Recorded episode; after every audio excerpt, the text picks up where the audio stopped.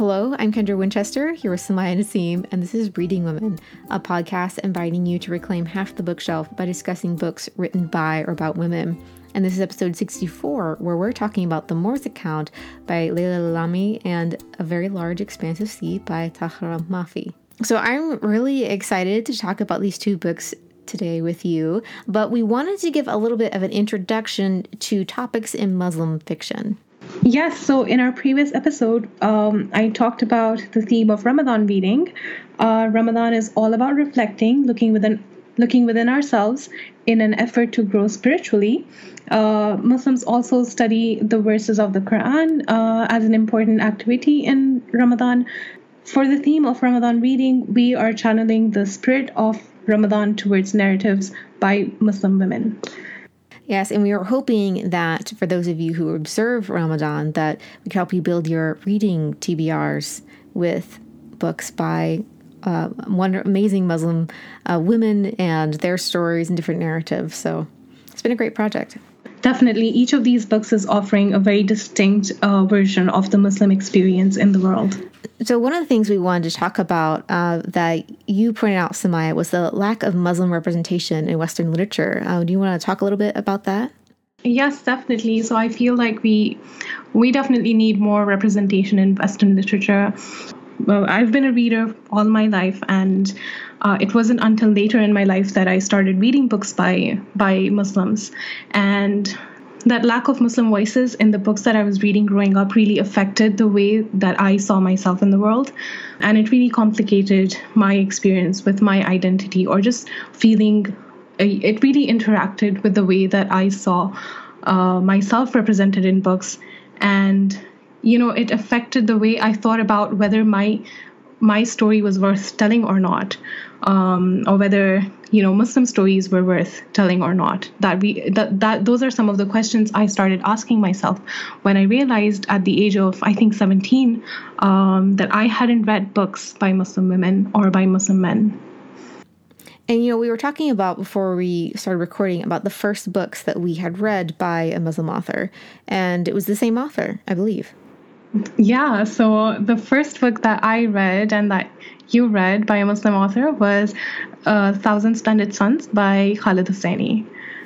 I feel like this is a good example of why we need a more well rounded and multicultural representation of the Muslim identity because when Americans think of Muslim literature, this is one of the main books that they think of, but it really is only one type of story within the whole grand scheme of experiences uh, that Muslim people have. Yeah, it's it's definitely a well-written book, and you know there's a reason why it resonates with so many people, and it and it's one of those books you find everywhere. But you know that also contributes to there being a single representation of Muslims, and uh, that's definitely why we need more books by Muslim women. And you know, as a starting point, it wasn't a really it was a powerful book, but it was also traumatic to read, you know, as a Muslim person, as a female. So we definitely need more books that talk about other uh, other kinds of Muslim experiences in the world.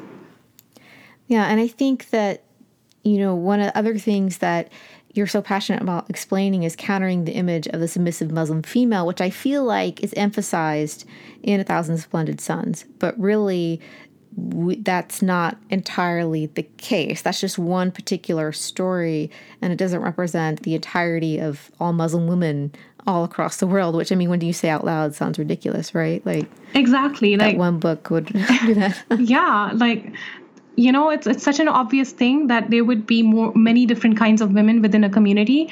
But in the end what's happened is that there is this singular image of the submissive of the submissive muslim female you know who's oppressed and who's forced to wear the hijab or who is forced to live life in a certain way who's who doesn't have agency. And that's simply not true. Like you know, in the last episode, we talked about it's not about the burqa, in which you have this amazing selection of voices, you know, of Muslim women's voices that is really showing readers, that is showing people how there's not one single way of being a Muslim woman. There are so many different versions of Muslim women that exist, and how it's impossible to create a definition that fits everyone. Yeah, and that and that's incredibly true. And I think that oftentimes when we're from a different community than the community that we're trying to understand. We often view as the other community as a monolith. There's only one single way to be that type of person, whether it be a country or a race or nationality or religion in this case. And, you know, I remember one of the first conversations that we ever had was that, you know, Islam is practiced all around the world. So you have the intersections of, you know, faith and your nationality Yes. and how that makes, you know, you, things look differently all around the world and how it's important to represent that. Yeah, so you have, you know, intersections of faith, nationality, like you said, and also culture, which is, you know, something that really influences the way people even approach their Muslim identity because a lot of times c- culture influences the way you even dress up. There's definitely this multiculturality in the Muslim community, you know, whether you're in the West, uh, and I think this is especially evident when you go to certain countries where pe- more people migrate. But even, you know, as someone who comes comes from Saudi Arabia, there was there was definitely a lot of diversity in our community there. So you didn't have a single way of being Muslim. You had so many different ways.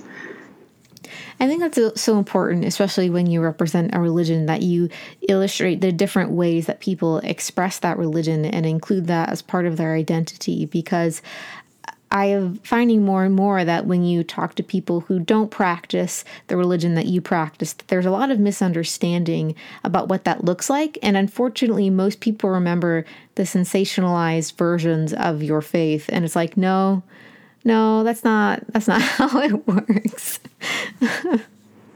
Yeah, no, definitely. I agree with I agree with you profoundly. Like one of the things that really stands out to me is how you know when you have such a multicultural, such a diverse community, um, what really does connect us all. Then you know, in the end, like what is it that makes you Muslim? And to me, uh, it's the spiritual it's the spiritual relationship that we have with God. And you know, whether you wear a headscarf or you don't, whether you have a long beard or you don't, Muslims all experience faith. You know if if you identify as muslim then you have some experience with you with with faith with spirituality.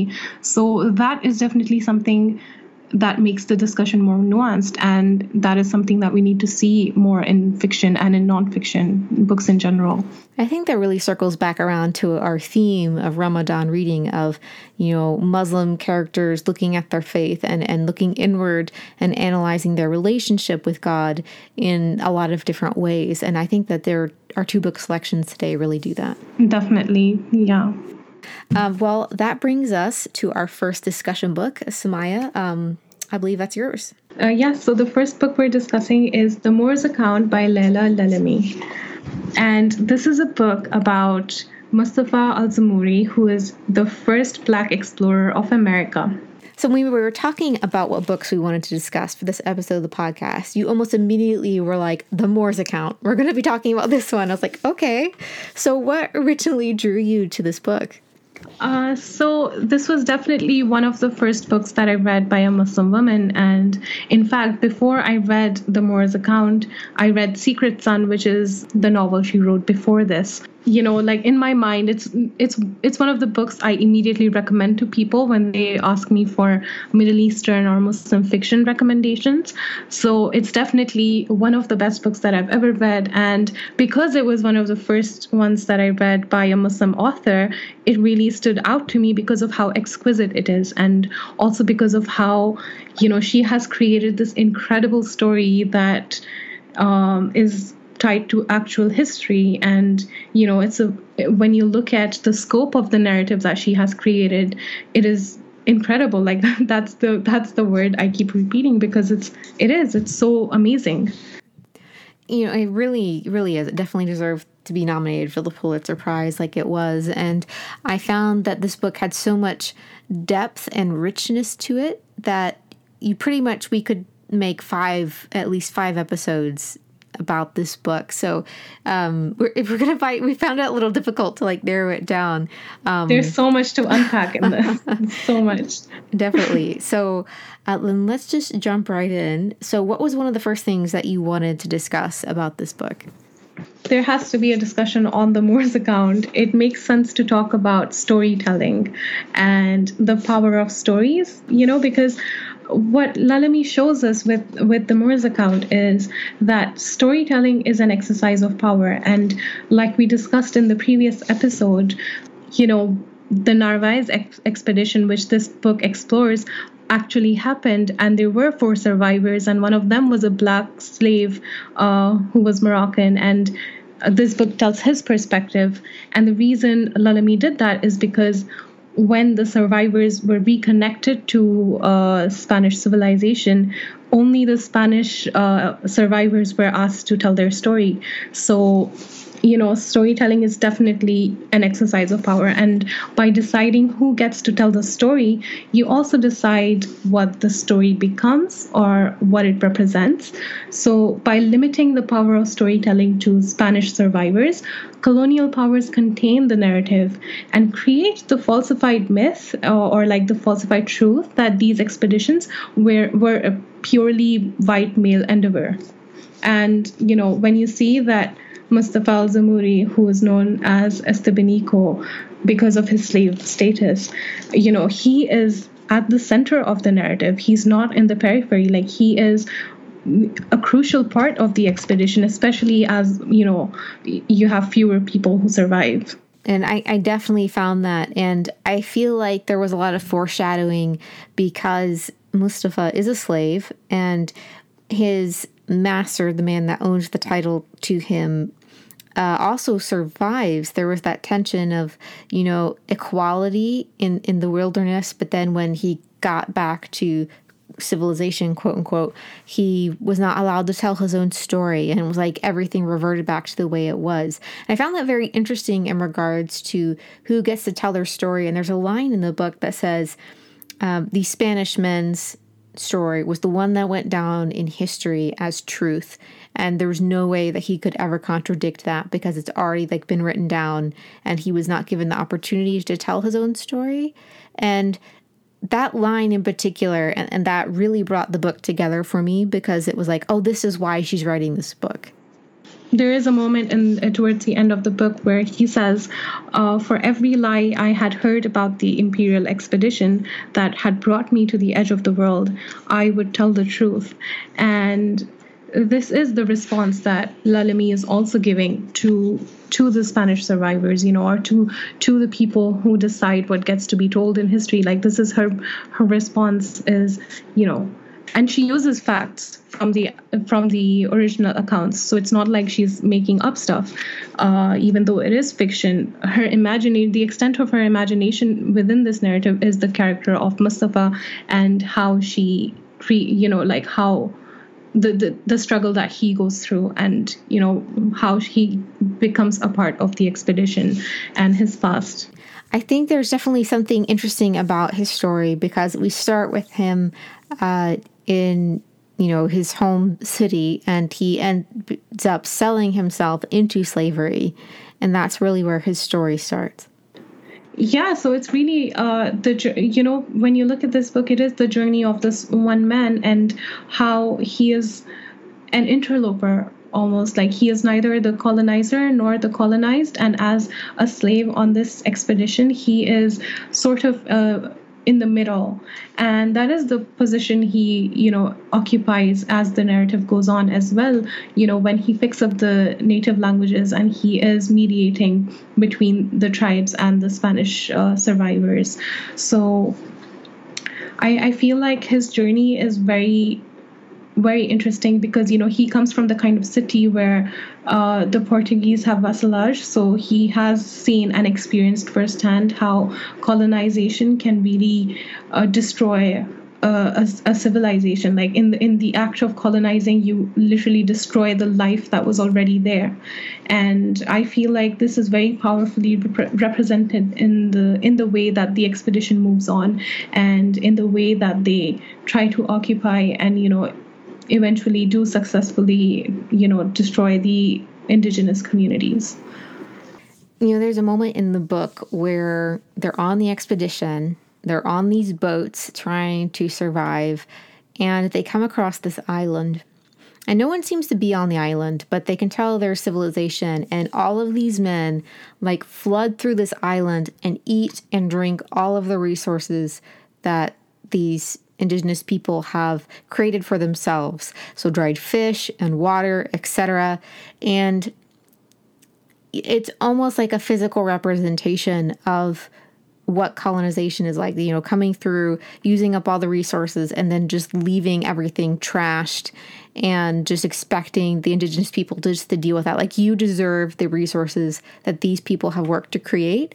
And that was one of the most powerful scenes for me because it does have repercussions what they did, and it comes, you know, back around later, and they do suffer that. But it, I thought that was such a vivid scene and i was just from that point it was just like very vividly ingrained in my mind and i feel like it really stepped the novel up a level for me like what she was doing and the depth that she was creating it was one of the most powerful things to read that scene um, especially because like you said you know it, it shows the sense of entitlement uh, that these people had you know um, and one of the other things that this is reflected in is the naming of places. You know, they engage, they actively engage in the process of giving names to places, uh, you know, to places, to rivers, trees, even fruits, you know, things that have already been named by the people who actually live there and who actually belong to that land, you know, who were there already. Uh, so these foreigners, they come in and they feel that they have the right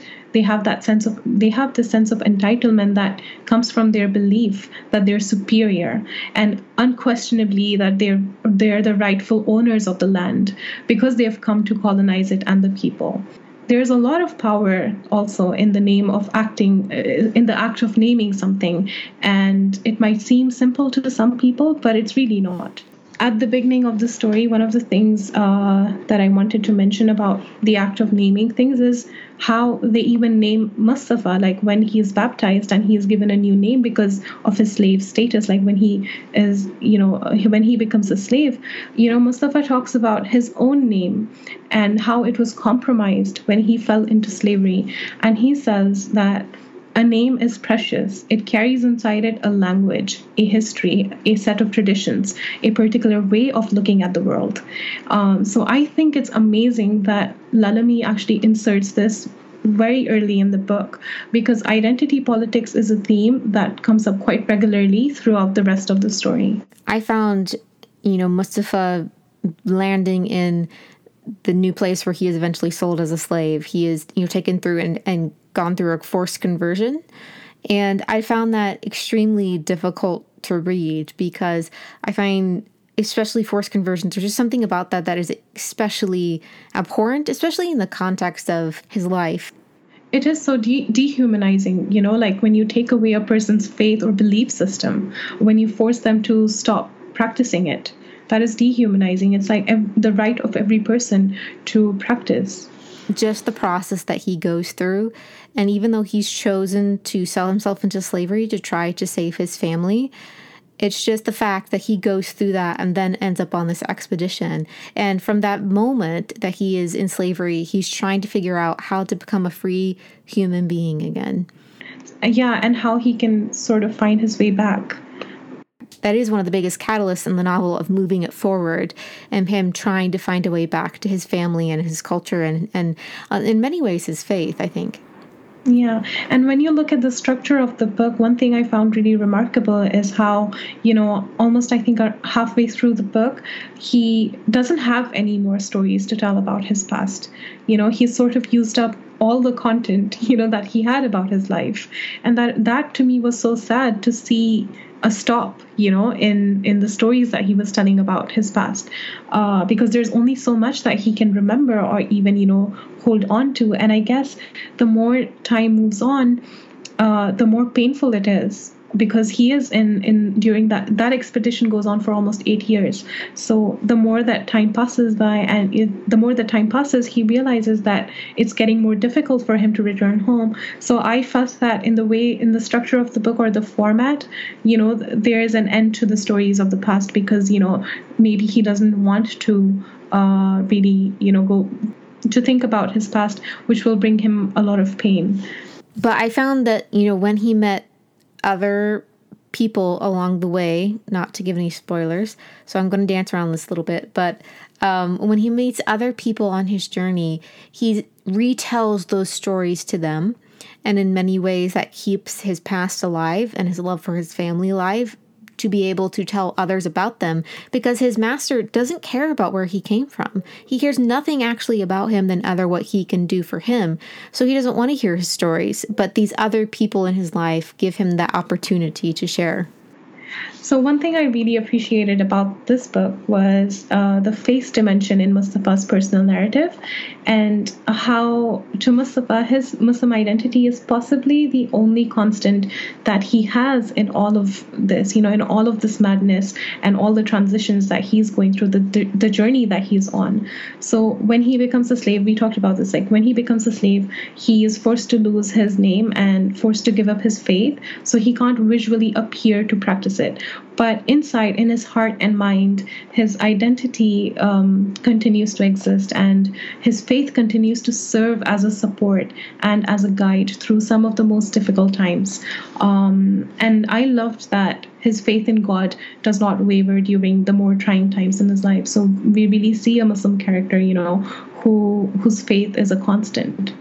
And whose muslim identity is a constant it's, it's a form of support and I found that, like, through his trials and, and, tribulations, his faith in God expands and he grows in his faith. And something that it seems like as he's narrating the story, he's almost a little bit surprised that it happened. But because of the people he's come in contact with, both uh, the Spanish uh, explorers and the indigenous people in the area, he learns more about humanity and therefore he learns more about his faith and about God during that experience. Uh, yeah, I completely agree. And I think uh, what this reminds me is that one of the things that he seems, uh, you know, really interested in is the customs or, the culture of the indigenous people. And i think you know having mustafa as a narrator you know when we talk, want to talk about the scope of this narrative we have to think about the person who's narrating it. And that person is mustafa who's a black moroccan slave who is also a muslim. Um, he is the unlikeliest of persons you'd think would narrate a story about the expedition to south america you know back in the 16th century before america was even formed and i think this element really speaks to the diversity that is represented within this book, which wouldn't have been accounted for in the original narratives. Yeah. I think that goes back to what you were saying about the author, like giving Mustafa an opportunity to share his story in this historical fiction type of account and what it could have looked like. Well, it does make you wonder what we missed by not giving you know the actual historical character that he was he's based on like a chance to share his story and what we might have learned yes. from it yeah, so one of the remarkable things that uh, Lalami does, which does, does not exist in the original accounts of, about the expeditions, is the uh, the women who are present in the story, like who were present at the time, and other minorities. So, for example, with Mustafa, you have his mother, you have the the the female companions that he has uh, throughout the rest of the story. And aside from all of this, we do have, uh, you know, women who are mentioned as part of the group of settlers. Uh, that come to South America as part of the expedition. What I felt is that the Moor's account is a more complex and humane representation of the minorities that would have existed with that would have existed within or around the expedition, so to speak. Uh, so you have a more nuanced representation of Native Americans and their cultures. Uh, women are also given space within the text. Um, and you know the Spanish explorers are mentioned, and the wives of the Spanish explorers are mentioned as well. Yeah, and I feel like oftentimes we have this romanticized idea of you know the past and, and, different things. But one of the things i found very interesting was that we find out more about the native women i guess than the native men oftentimes just because of how the plot plays out. But we see that patriarchal structures and sexism are almost like a universal theme throughout the book that every society struggles with this power dynamic.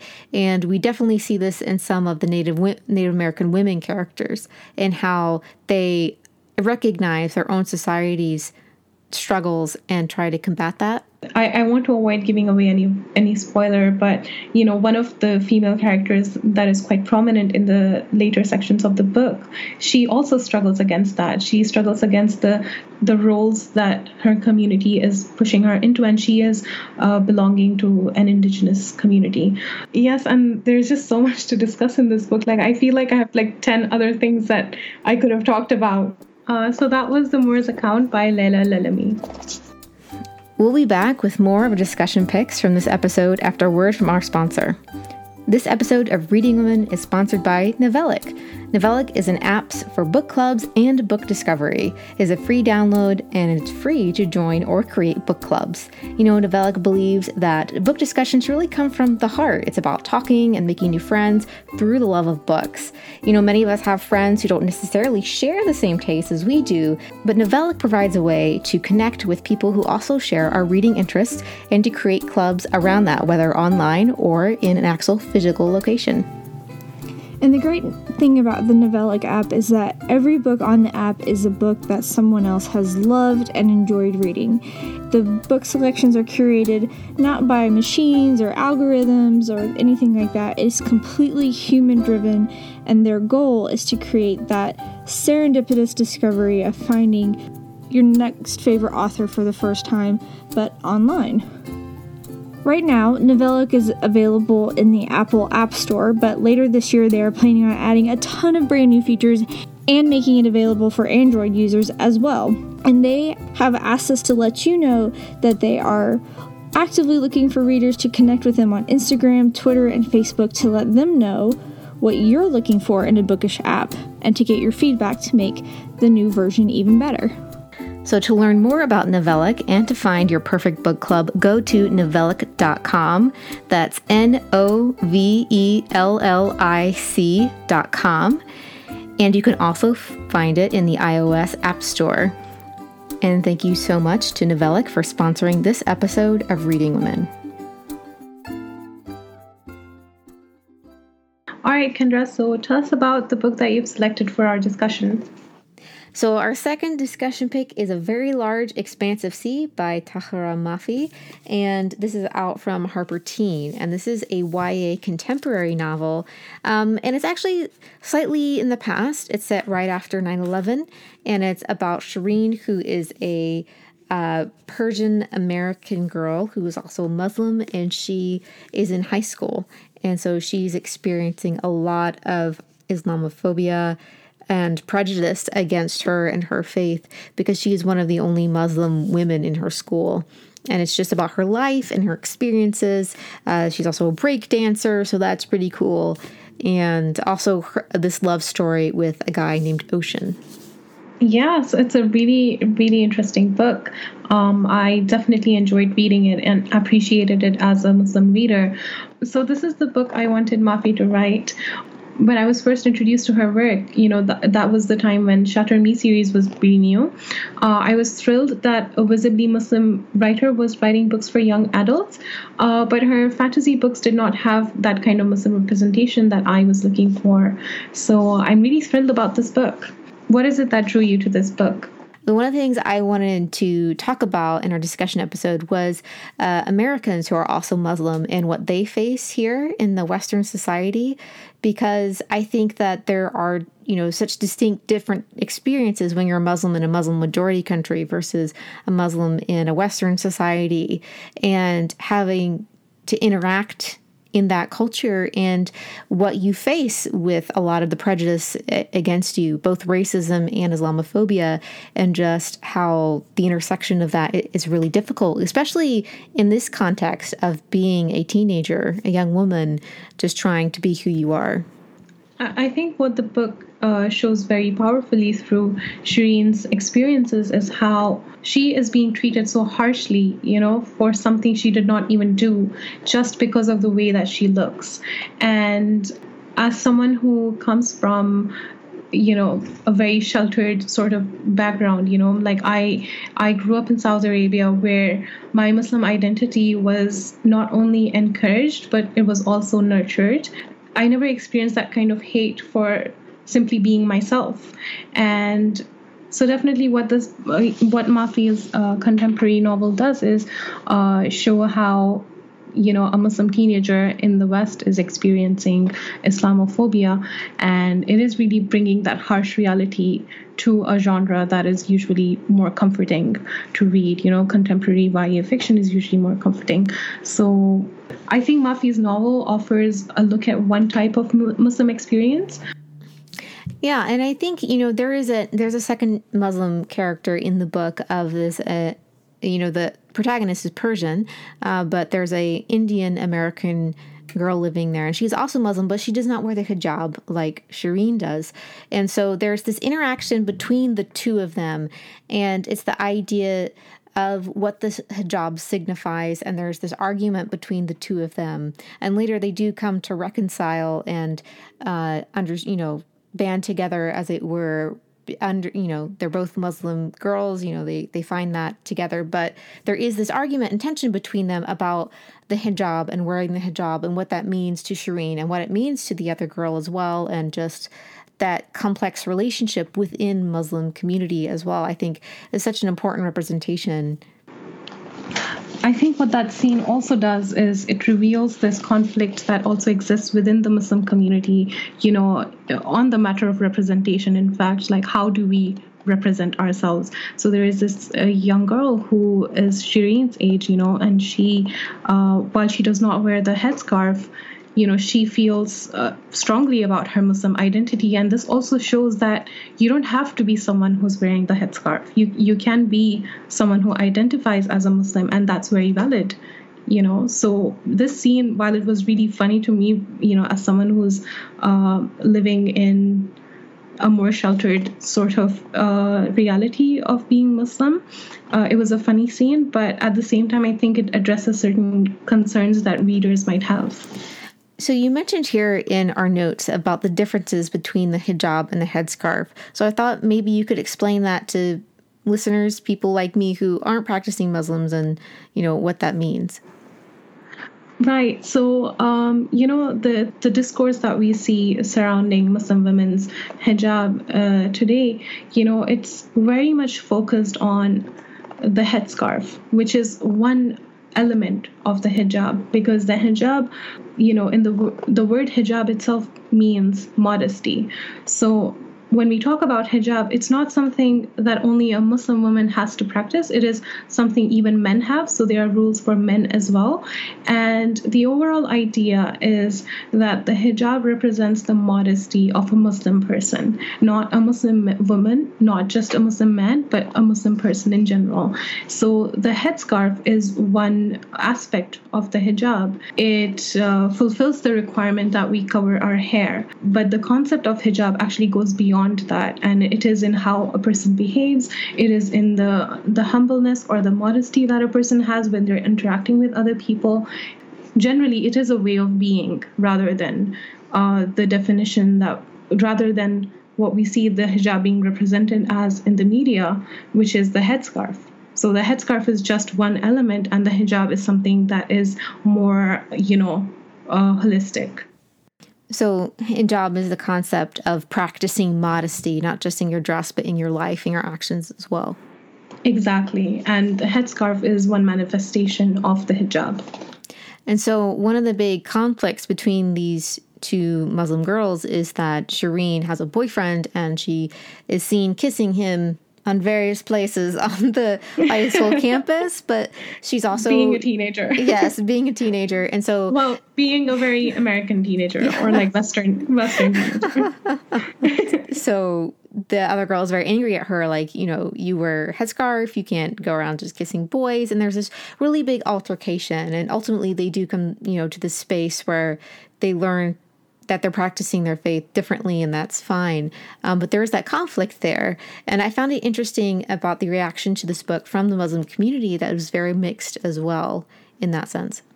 Yeah, so um, I've noticed that as well, that a lot of readers took an issue with the way that the hijab was being represented because, uh, you know, like if you are, if you as a character are speaking so strongly about the hijab and what it means to you and why you wear it, then you kind of have to follow through with that. The thing is, you know, the Muslim community is so diverse and, you know, there are so many different kinds of experiences that we have as a Muslim.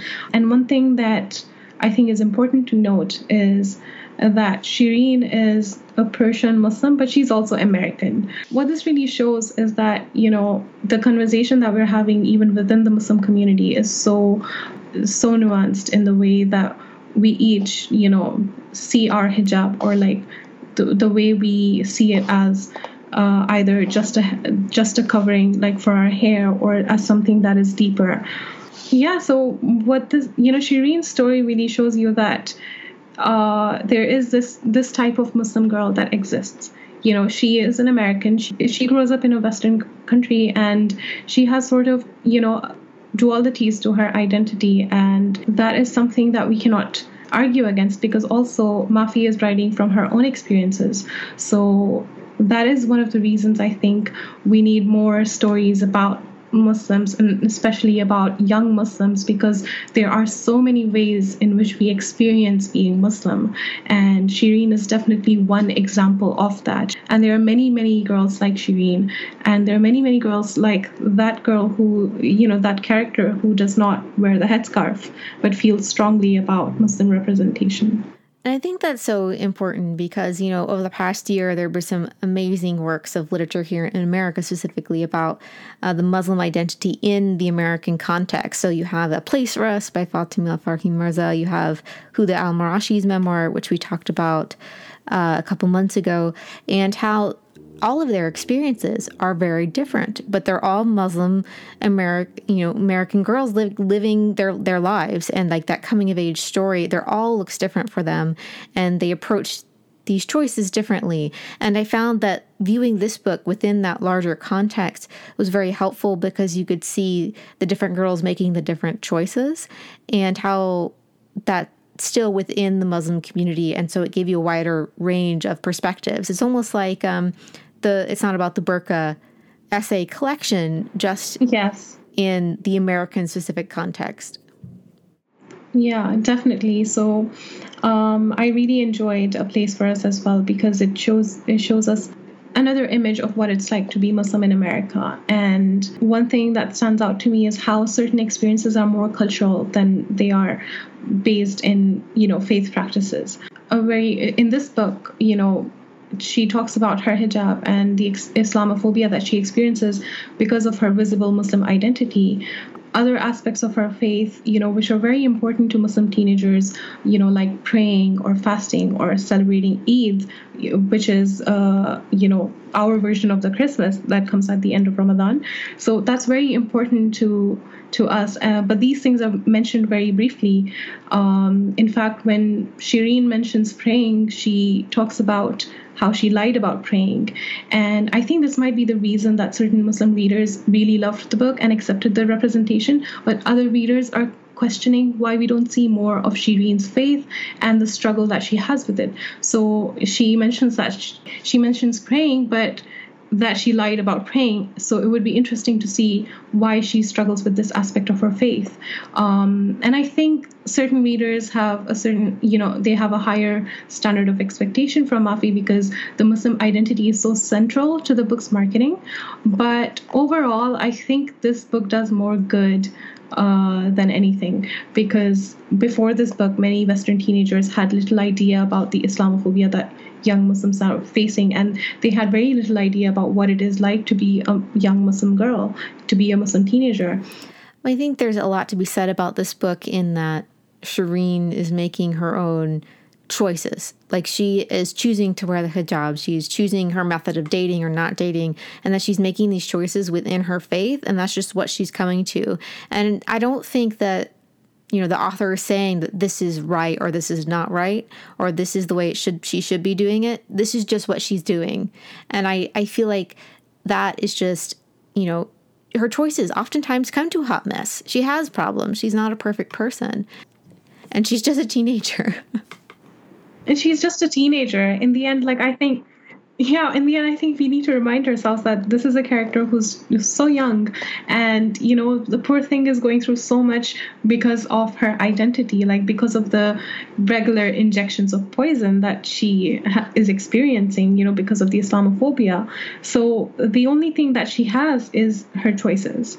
She moves around a lot so she doesn't have any long-term friends. She uh, she feels like she has to explain to people why why racism is bad and she feels like she shouldn't have to do that. So there's a lot of like bottled up anger within shireen. So in the end i guess her choices do become the only thing that she has and she's you know it is her right. In the end live her life and that is completely all right. One of the things I found very brilliant about this book is some of these scenes where Shireen is interacting with Ocean, who is her love interest in the book, and they're talking about like she's a, sort of explaining like her cultural experience to Ocean, but it's not her responsibility to explain Muslim culture or Persian culture to Ocean. So he'll be like, I don't care if you wear the headscarf or not. And she's like, Yeah, it's not about you. Like, yeah, I really love that. I really love that. You know, that she asserts herself that, you know, this is my choice. This is about me. It's not about you. But also, I feel Ocean is such an interesting element in this book because, you know, he is sort of connecting Western readers to Shireen's world. So, yeah, so his character is very interesting in that there's so much going on, and he often represents not just Americans, like white America, but like the privilege that athletic white boys have in high school because the relationship becomes very complicated. Then Shireen is asked to sacrifice her own wants and desires for the sake of Ocean, who already has way more privilege than she does in society.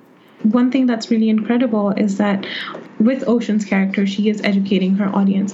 But at the same time, you know, Ocean's experience when Ocean becomes involved with Shireen and he comes in closer contact with the reality of Islamophobia, this sort of reveals how how his privilege had not shown him before how pervasive prejudice is in the society. Yeah, I definitely think so, and I think that was very well done.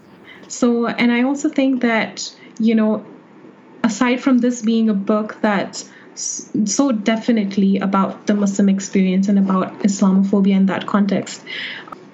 There's also a love story that is very central to the narrative.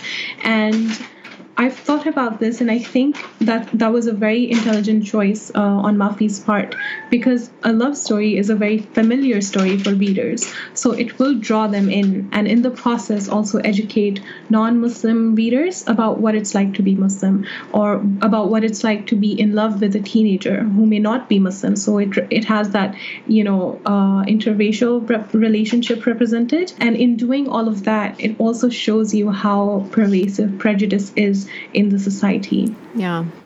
And I think also with the fact that you know, Shireen is very into fashion. She's very into breakdancing. That like all like all of the Muslim women writers that we've been talking about, she's breaking stereotypes as well and illustrating just the wide range of experiences. And I just found that just really cool. There's this great book trailer, which I will link down in the show notes of Mafi showing off some like cool breakdancing moves uh, because that was her experience. She was a breakdancer, which I just thought just cool. She's just so cool. So, so cool. I wish I could so be half cool, as stylist and cool as she is. I know, right? Like her fashion sense is so brilliant. Like, yeah, she has a very definitive identity, you know, and she expresses that with the clothes that she wears. So that was A Very Large Expanse of Sea by Tahereh Mafi, and this is out from Harper Teen, so definitely go grab a copy. Uh, and that's our show. Thanks again to this episode's sponsor, Novellic. Uh, definitely go check out all of their info down in our show notes. If you haven't yet, please leave us a review in your podcast app of choice. And thanks to all of you who have already done that. Many thanks to our patrons whose support makes this podcast possible. To subscribe to our newsletter or to learn more about becoming one of our patrons, visit us at readingwomenpodcast.com. Join us next time where Sachi and Kendra will be talking about books for Asian and Pacific Islander Month. In the meantime, you can find Reading Women on Instagram and Twitter at The Reading Women. You can find Kendra at Katie Winchester and me on Instagram at Sumaya.books. Thanks for listening to Reading Women.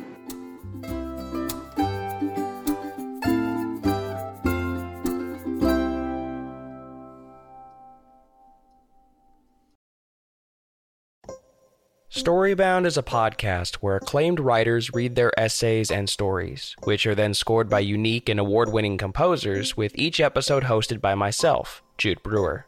With Storybound, you'll find a whole array of genres and musical styles, some painful yet sweet, or hilarious yet tragic, all brought to you by the Podglomerate and Lit Hub Radio. Hi, I'm Sopan Deb. Hi, I'm Megan Angelo. This is Tommy Orange. This is Amanda Stern. This is Phil Klay. Hello, this is Stephanie Danler. My name is Chloe Caldwell, and you're listening to Storybound. Storybound. This is Storybound. Storybound. Storybound. This is the Storybound podcast. Season 2 will be arriving on July 14th, with new episodes every Tuesday, featuring writers like Stephanie Danler, Garth Greenwell, Tommy Orange, Chloe Caldwell, and more. Make sure to subscribe today on Apple Podcasts, Spotify, Stitcher, or wherever you get your podcasts. And tell a friend, because the next best thing to hearing a great story is having someone to share it with.